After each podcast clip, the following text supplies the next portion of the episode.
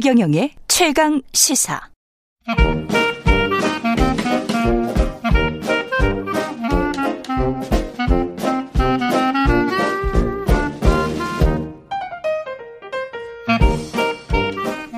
네, 최경령의 최강 시사 매주 월요일에 명쾌한 경제 이야기 나누고 있습니다. 오늘 경제합시다 코너에서는 새 정부 인수위가 내놓고 있는 여러 부동산 정책들 시장에 어떤 영향을 미칠지 키움증권 리서치센터 서영수 이사님 모셨습니다. 안녕하세요. 예, 안녕하세요. 예, 이거 정말 관심인데요. 네. 아직 지금 뭐 정책 기조가 다 나온 건 아닌데 네. 부동산 대출 규제는 좀 풀겠다? 이미 벌써 많이 풀렸습니다. 핵심은 다 풀렸다라고 풀렸어요. 예. 이미 뭐 그냥 은행들이 눈치채고 예. 예, 그렇습니다. 예. 우선은 아셔야 될 거는 이제 어, 최근에 주택시장 상황을 좀 이해할 필요가 있습니다. 예. 어, 특징은 거래가 급감한다. 거래가 급감하고 있다. 2006년 이후 최저치의 수준이 지금 5개월째 음. 지속되고 있고요. 예. 예, 가격도 이제 급매물 중심으로 어. 이렇게 하락하고 있어요. 예. 근데 중요한 건 뭐냐면 이렇게 이제 어, 거래 침체가 장기화되면 이제 본격적인 부작용이 나타나기 시작합니다. 음. 어, 그게 뭐냐면 첫 번째 거래가 어, 안 된다는 얘기는 예. 어, 대출자가 이제 이제 원리금 상환 부담이 늘어났잖아요. 그렇죠. 그런 상황에서 이제 매도를 통해서 집을 팔아서 그 문제를 해결해야 되는데 음. 그걸 못 하는 거죠. 음. 그렇게 되니까 연체가 늘어날 수밖에 없죠.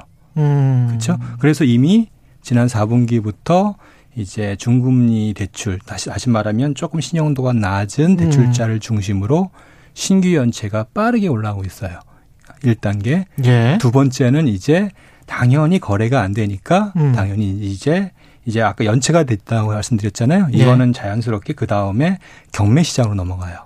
그렇죠. 예. 그래서 경매 건수가 한 달 만에 거의 50%가 수도권 기준으로 증가해요. 음. 예.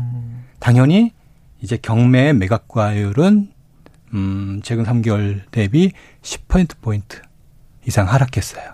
서울은 보이네 경매가의 예, 하락. 예, 예. 서울은 13% 하락했고요. 음. 그래서 이제 경매 시장까지 연결되었고요. 예. 그 다음에 연결되는 건 자연히 당연히 이제 음, 대출의 수요가 억제됐으니까 신규 매수 수요가 억제됐을 거 아니에요. 예. 당연히 그러면 이제 분양 시장으로 연결되겠죠. 그렇겠죠. 예, 그래서 미분양이 3개월 만에 거의 두 배가 증가해요. 3개월 만에 서울 경기도까지 전국 기준으로 전국 기준으로 정확히는 80%고요. 예. 이것의 3분의 2가 어 이제 대구 경북 음. 네, 이쪽이고요. 예. 어, 요 부분이 이제 일반적으로 그렇습니다. 먼저 대구 경북 지역에서 먼저 이제 미분양이 늘어나고요. 그 다음에 네. 경남, 부산, 그 다음에 수도권으로 확산되는데 음. 당연히 이제 이번에는 3월 달에는 수도권까지 한 전월 대비 한 50% 정도가 미분양이 증가했어요. 그래서 아. 전반적으로 이런 어, 주택시장 침체의 이 문제가 예. 여러 군데로 이제 확산되고 있는 국면이다. 근데 이런 상황에서 대출 규제를 좀 완화를 하겠다라고 하, 는 거잖아요. 네, LTV는 그렇죠. 좀 완화하겠다. 그런데 DSR은 지금 이건 좀 아닌 것 같다. 좀. 우선은 예. 조금 우리가 오해하는 게 있어요. 예. 우리가 어, 부동산 가계부채 대출을 볼때 음. 가장 많이 오해하는 게 첫 번째 이제 집 부동산 입장에서 본다라면 우리는 집을 살 때 어, 순수 주택담보대출을 이용해서 30년 음. 만기 원리금 분할상하는 대출만을 그걸 중심으로 이용을 해서 예. 또는 만을 이용해서 집을 산다 이런 생각이 확고하잖아요. 그렇죠. 근데 현실은 그렇지 않거든요. 아. 현실은 절반 이상이 갭 투자로 사거나 음. 분양으로 사요. 그렇죠, 그렇죠. 예. 예. 실제 어, 어떤 재고 주택을 주택담보대출을 이용해서 거주 목적으로 집을 사는 사람들은 많지 않아요. 그래서 대출 기준으로 본다면 어. 어, 순중 기준으로는 10%밖에 안 되고요. 아. 예. 대출의 대부분이 뭐냐? 뭐 개인 사업주 대출, 그다음에 전세 자금 대출, 신용 대출, 집단 대출 이런 대출. 순이에요. 아. 그러면 지금 말씀하신 DSR 예. 어, 집단 대출, 전세 자금 대출 적용 안 돼요. 그렇죠. 예. 예. 특히 우리가 어 분양 주택의 경우에는 음. 어, 적용 안 된단 말이에요. 그러니까 그렇죠. 그 빼, 빠져야 된다고요. 또 하나 어 이번 정부가 막판에 어차피 적용이 안 됐었네 DSR은. 지금 말씀하신 세계가 얼마나 큰데 그게. 그러니까. 예. 그러니까 사실상 예. 좀뭘 잘못 알고 계신. 그래서 음. 이 정부가 대출 규제 정책을 실패한 이유가 뭐냐면 예. DSR LTV만 매였던 거예요. 음. 근데 사실 구멍은 다 빠진 상태에서 이렇게 규제를 하니 아무 의미가 없었던 거예요. 그거를 인수위도 2000, 예, 2021년 8월 달에 예. 고승범 위원장이 딱 들어오자마자 예. 이 구멍을 어떻게 메웠냐? 예. 대출 총량 규제, 예. 전세 자금 대출 규제. 이 두 가지가 핵심이거든요. 예. 이거를 규제했던 거예요. 음. 이두 가지를 규제하니까 대출 양이 줄어들게 되고 집값이 음. 안정화된 거예요. 그러네. 그거를 예. 인수위와 상관없이 현 정부에서 벌써 전세자금 대출, 그 다음에 대출 총량 규제를 사실상 풀어버린 거예요. 그래서 그 현 정부에서 풀어버린 이유는 사람들이 대출을 못 받아서 아우성이니까? 제가 그거는 뭐잘 예. 모르겠고요. 예. 어쨌든 풀었어요. 그래서 예. 대출 규제 핵심 두 개, 음. 세 개가 있는데 세 개 중에 두 개를 풀었어요. 음. 예. 나머지 이제 LTV, DSR 남은 거죠. 그렇죠. 그래서 실질적으로 이게 이거를 뭐 규제한다 안 한다 여러 가지가 얘기가 있지만 이미 음.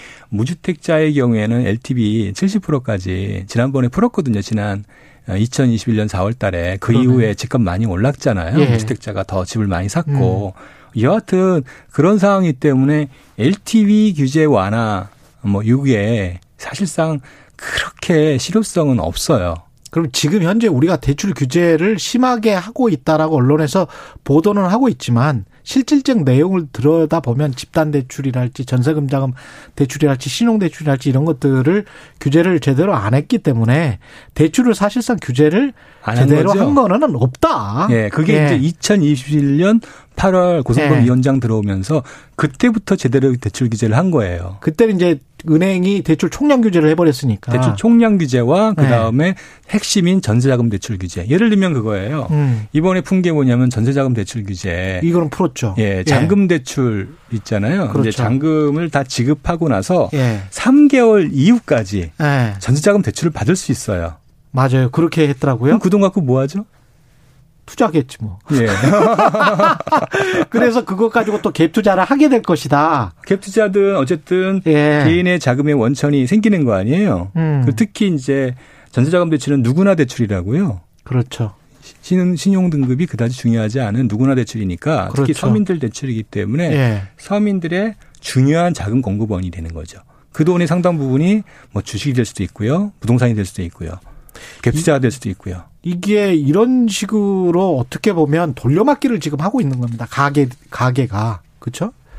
돌려막기를 하면서 투자도 하고 거기에서 그렇죠. 그뭐 갭 상승이 일어나거나 뭔가 가격 상승이 일어나면 팔았다가 뭔가를 다시 갚고 뭐 이런 시기였는데 지금 말씀하신 대로 거래량이 감소가 되면서 그런 것들이 원활하게 일어나지를 못하는 상황이 되고 대출 이자는 계속 높아지면 이게 동물경화가 발생할 수 있다 이런 말씀이잖아요. 핵심은 그런 거죠. 이제 예. 어, 여러 가지 대출 규제를 완화한다 하더라도 음. 그럼에도 불구하고 대출 가격이 음. 올라간다라면 그렇죠. 그러면 어떤 규제 완화도 효과가 사실상 금리가 계속 올라가 버리면 예. 예를 들면 어 MB 정부에서 역대 정부 중에서 가장 부동산 규제 완화 정책을 많이 편대가 MB 정부인데 음. 근데 그때 어 집값은 10% 가까이 떨어졌어요. 근데 그때 금리는 꽤 올랐거든. 그게 왜 그러냐면 예. 인플레이션이 상당히 그랬습니다. 높은 상황이었다 예. 보니까 예. 금리를 올릴 수밖에 없었던 거예요. 기준금리를. 그랬죠. 기준금리를 올리면 대출금리가 올라가고 예. 대출금리가 올라가면 뭐 어떤 대출 규제 완화를 하더라도 음. 절대적으로 가계의 자금 부담이 높아지니까 음. 이에 따라서 뭐 구매력은 떨어질 수밖에 없고 그 과정에서 이제 뭐 집값은 이제 어느 정도 상승하다가 다시 하락하는 음. 그런 그림을 그릴 수 있다. 이렇게 일반적으로 볼 수 있고요. 아무리 꼬다 쓰라고 해도 꼬다 쓰지 못하는 그런 상황이 되는 거군요. 그렇죠. 예. 이제 두 번째 과거와는 달리 저희가 이제 어 다른 데서 말씀을 드렸지만 음. 은행의 어 자금 중개 능력, 대출 음. 여력이라고 하는데요. 이게 이제 금리 인상 국면에 빠르게 약화될 소지들이 음. 좀 있어요. 이게 이제 국내와 해외 요인 두 가지로 나눠지는데 그러네요. 국내는 이제 어 이제 저원가성 예금 같은 원화 유동성이 어, 약화될 경우에는 대출을 늘리기 어렵다. 여기 음. 하나 있고요. 예. 두 번째는 외화 유동성 부분입니다. 외국인이 채권을 팔기 시작하면 그러네. 요게 이제 외화 유동성 문제가 생기기 때문에 예. 그것도 대출 어 여력의 약화 요인으로 작용할 수 있거든요. 음. 근데 지금 이게 동시에 진행되고 있거든요. 음. 사실 우리는 금리가 1.25%밖에 안 되는데 그렇죠. 미국 기준금리가 0.25%밖에 안 되는데 음. 앞으로 올라갈 소지는 훨씬 더 많은데 그렇죠. 그러니까 이러한 여러 가지의 이제 어 금융의 불안정성을 음. 우리가 감안을 하고 정부가 계속 어, 과거와 같은 주택시장 음. 부양책을 취할지 여부는 음. 어, 좀 지켜봐야죠. 그러면 언론에서 지금 보도를 하는 것처럼 재건축 규제 완화를 할 것 같아서 뭐, 뭐, 신도시, 일기 신도시가 들썩거린다 뭐 이런 것들은 잔물결? 뭐 그냥 뭐 무시해야 될 물결 이런 걸로 생각을 해야 됩니까? 왜냐하면 금리 인상이라는 거대한 기압골의 변화 때문에 그렇죠. 이제 예. 그런 것들도 결국에는 음. 이제 어, 대출 한도가 늘고 금리가 낮아지면서 음. 어, 가계의 매수 여력이 높아질 때 특히나 뭐 재건축이던 신규 분양이던 어쨌든 이제 새 집이잖아요. 예. 새 집은 최근에 인플레 효과를 인플레이 영향을 그대로 받는 음. 그런 재화이잖아요. 예. 예. 최근에 뭐 시멘트 가격이라든지 여러 가지 많이 올라가기 때문에 음. 아마 분양 가격 그 다음에 이제 재건축 같은 경우에는 자기 부담금이 상당히 늘어날 수밖에 그렇겠죠. 없기 때문에 네. 이거를 어, 대출의 한도 증가 없이는 음. 이걸 유지할 수가 없어요. 그럼 아파트 가격은 어떻게 되겠습니까? 지금 말씀하시는 거는 인플레이션이랄지 비용 측면에서는 분명히 아파트 원가 자체는 올라가는 측면이 있고 그다음에 공시가도 올라갔기 때문에 그렇지만 또 대출이라는 돈의 흐름으로 봤을 때는 금리로 봤을 때는 이거는 아파트 가격이 내려갈 수밖에 없는 그런 상황인데. 그러니까 아무리 분양 원가가 분양가가 올라가고 예. 그다음에 재건축 아파트 가격이 올라간다고 하더라도 음. 이걸 받쳐줘야 된단 말이에요 누군가. 그렇죠. 매수자가 돈, 으로 받쳐줘야 그렇죠. 되는데. 매수자가 매수를 해줘야 예. 그 가격이 형성이 되는데 예. 그게 빠져버리면 예. 현실적으로 뭐 더 이상 유지되기가 어렵겠죠. 받쳐줄 가수여든 투자수여든 실수여든이 있어야 되는데 그러려면 돈이 어느 정도 받쳐야 된다는 거죠. 그렇죠. 근데 돈이 받쳐지는 게 규제와 그 다음에 대출 한도와 그 다음에 금리인데 음. 이둘 다 맞아야 되거든요. 예. 아무리 한도를 많이 풀어도 금리가 올라가면 음. 방법이 없는데 이제 이게 문제인 거고 말씀드린 바와 같이 지금 가계 대출이 어 잔액이 지금 3.2%에 예. 신규가 4% 정도 되고요. 신용 대출이 5% 정도 되는데 음. 지금 추세대로라면 뭐 2% 포인트 이상은 기준금리가 더 올라갈 가능성을 우리가 베이스 와. 시나리오로 놔야 되는데 평균 평균으로 예. 지금 말씀하시는 거잖아요. 그렇죠. 예. 예. 근데 이제 그렇게 되면은 사실상 가계의 예, 어떤 그런 부담, 이자 부담, 원리금 상환 부담은 상당히 크, 커질 수밖에 없는 그러니까 거죠. 10만 원 내던 사람이 20만 원을 내야 된다는 거잖아요. 그렇죠. 이자만. 예. 예. 따라서 정부의 정책이 그게 옳고 그름을 떠나서 음. 성공하려면 대외 여건이 충족되어야 돼요. 그래서 예. 실제 2014년도 그렇고 2019년도 그렇고 어. 정부가 이제 본격적으로 구조조정에서 이제 부양책으로 정책 기조를 바꾸잖아요. 그렇죠. 2014년 7월과 2019년 6월 두 차례 있었는데 예. 그 결과 집값은 드라마틱하게 올랐단 말이에요. 음. 그때의 재반 여건의 핵심은 뭐냐면 기준금리를 낮출 수 있는 환경이었다는 거예요. 그렇죠, 그렇죠. 예. 예. 근데 지금 낮출 수 있냐라는 부분. 뭐 오히려 뭐 지금 세계적인 기조상 낮출 수는 없겠죠. 예, 오히려 지금은 예. 더 어, 올려서 또는 더 방파제를 더 미래에 음. 올수 있는 그 파도를 음. 막을 수 있는 방파제를 상당히 튼튼하게 공고히 해서 음. 미래에 올 수 있는 위기를 대비해야 되는 시점. 선제적으로 대비해야 된다. 예, 이 시점이 아닌가 생각이 되는데 가뜩이나 가계 대출이 높기 때문에 우리나라 그렇죠. 특히 예. 전 세계적으로도. 그래서 제가 이제 새 정부한테 예. 물론 이제 거기 계신 분들이 잘 알고 계세요. 예. 근데 이제 건의드리는 건 음. 중요한 거는 상황 판단이 중요하다. 그렇죠. 우리 과거 2008년처럼 글로벌 금융위기가 이미 와서 상당히 파도가 넘쳐 오르고 있는데 음. 그때 우리는 산업은행 인수를 검토했단 말이에요.